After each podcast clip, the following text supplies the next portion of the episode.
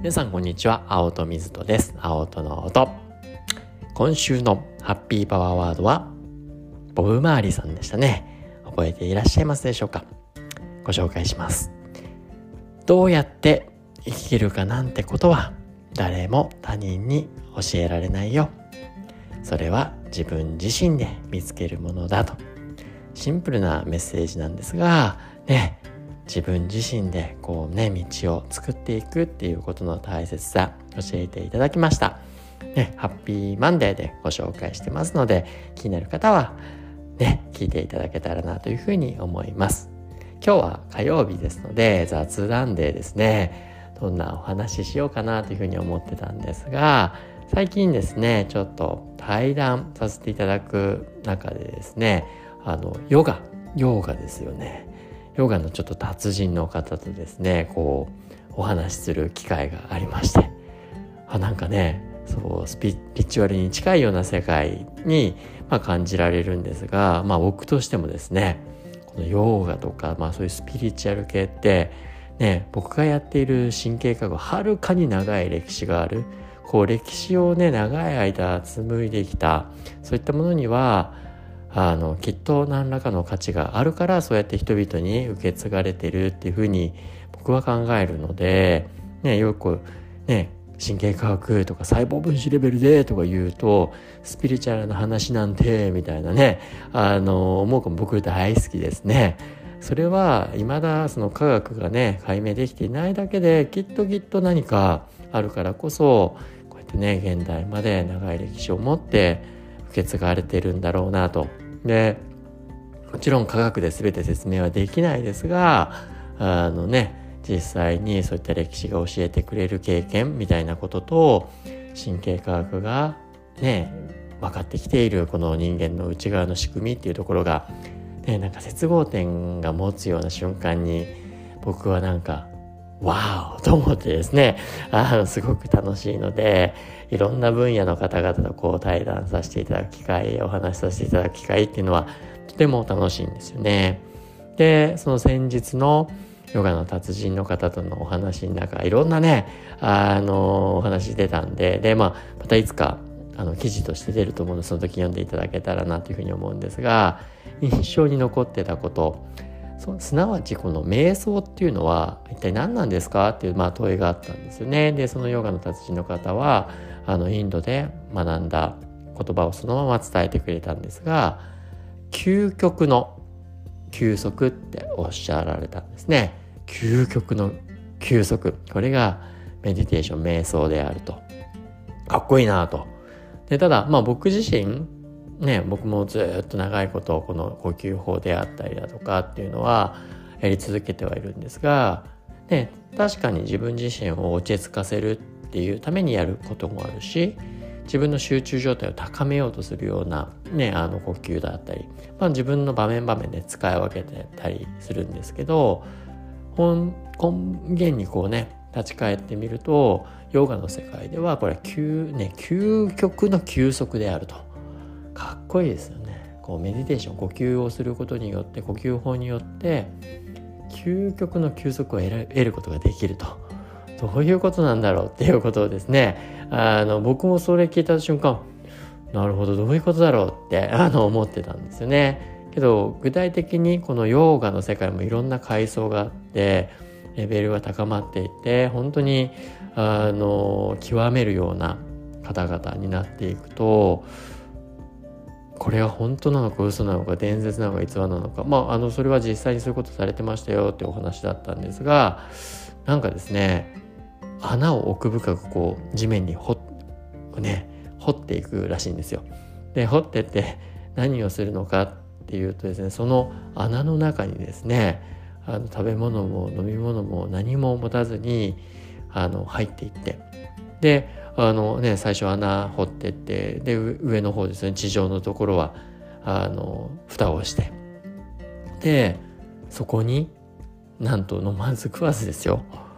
にしゅうかんあの呼吸をし続けると、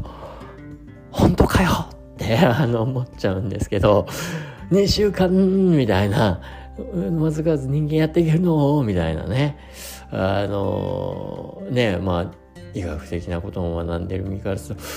細かいなってなりたくもなるんですけど、まあけど呼吸の達人ね、あのこのメディテーションの達人になるとまさに究極の休息ですから、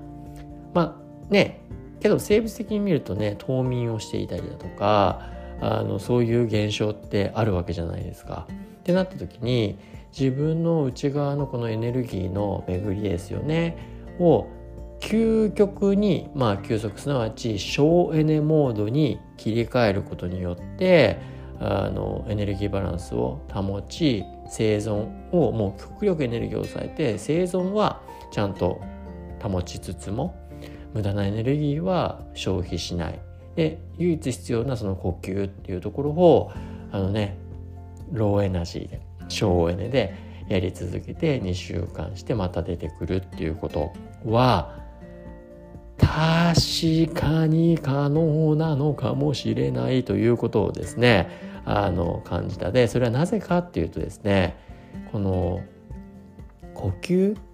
この呼吸をもうね何十年と極めてるような状態になっているっていうのはもうまさにそういった自分の、ね、安らかな休息をもたらすような同じ神経回路を繰り返し繰り返し繰り返し繰り返し繰り返し繰り返し繰り返し繰り返し繰り返し使うっていうことですよね。それすなわちどういうことかというと脳の中も人間のこのね身体の筋肉と同じように使われたら使われただけ太くなっていくんですね。例えばあのミエリン鞘っていう構造があるんですけどこれ、ね、神経細胞っていうやつの周りをですねこうあのくるむような絶縁体電気を通さないようなやつがあるんですね。でこれが繰り返し繰り返し使われることによってちょっとずつ太くなっていくんですよね。で絶縁体でこれが太くなると何がいいかっていうとですね神経細胞に情報が電気信号が入っていって次の神経細胞に情報を送ろうとするんですけどミエリン鞘が太くなればなるほどこの電気が漏洩する確率っていうのが低くなるんですよね。そうするとちょっとの、ね、電気信号で次の神経細胞に伝えることができるすなわちローエナジーですよね。省エネ状態であのエネルギーを送ることができる本当に名人達人クラスになってくるともうそれがもうね一日中レベルで、ね、瞑想してたりだとかそういう修行をするわけなのでもうね筋肉だったらどんだけゴムとみたいなぐらいこの脳の中の神経回路が非常に成熟して実際僕神経科学の、えー以前論文を読んでいた時にこのね長く経験修行を積んだ、えー、そういったねメディテーションとかのプロフェッショナルっていうのは解剖学的脳の構造として他の人よりもあの肥大傾向になるような脳の部位っていうのが実際に発見されてその肥大っていうのはまさしくさっき言ったような筋トレしたような状態でそこの神経回路がかなり成熟していて成熟した神経回路っていうのはローエナジー省エネで活動することができるんですよということですよね。でこれはかなり理にかなってるんです。人間ってこの人間の脳っていうのはですね体重ろくじゅっキロ平均に考えた時にあのね実際人間の脳の質量っていうのはですね にパーセント ぐらいしかないって言われてるんですね。まあ、あのろくじゅっキロ、ね、体重の場合脳の質量っていうのは にパーセント ぐらいけれどですね人間の脳ってエネルギー換算グルコースっていうエネルギーをこう消費する割合でいうと約 にじゅうごパーセント 使うすなわち質量ね にパーセント ぐらいしかない臓器なのに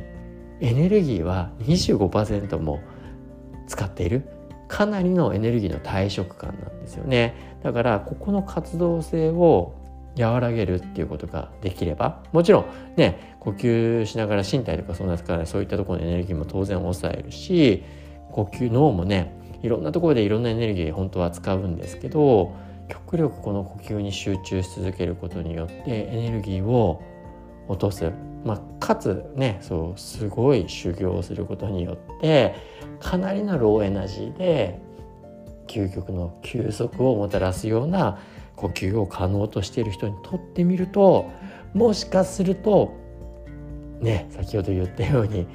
にしゅうかん、ね、とおかなのかわからないですが、まず食わずで体の内側にエネルギーを蓄えたままその状態をキープするっていうことが可能なのかもしれないな、なんていうことをね、これはまだ本当にね、そうだったかそうじゃないかっていうのはもうわからないですけど、ただきっとこういったことってあのあったんだろうなと、ね、実際そういうことって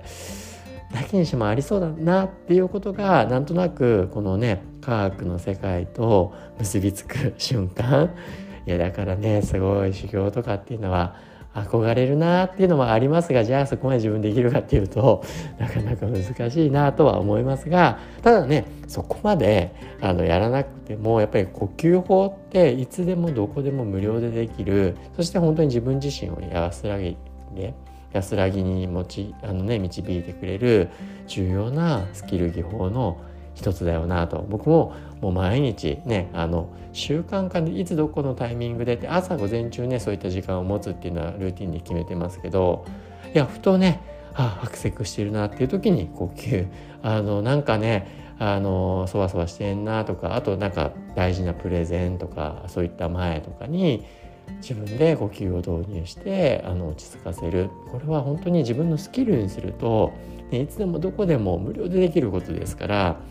ね、大変重宝しているスキルのうちの一つなので、あのね、ぜひこういったあのいろんなきっかけでいいと思います。今日はちょっとね、あのかなりぶっ飛んだ雑談になっちゃったかもしれないですけど、まあ興味を持っていただいて、こう呼吸法みたいなのはね、今ちまたいろんなところでやり方とかもご紹介しているものがあると思いますので、身につけてみるっていうのもありなんじゃないかなというふうに思います。というわけで、あっという間のお時間でしたね。今日は雑談、あのヨーガの呼吸法のところのね、僕がたまたま知り得た情報を皆さんにあの共有させていただきました。というわけで皆さんもふーっとディープブレスしながら落ち着いた一日、豊かな一週間になることを祈っています。それではまた明日会いましょう。お元気で。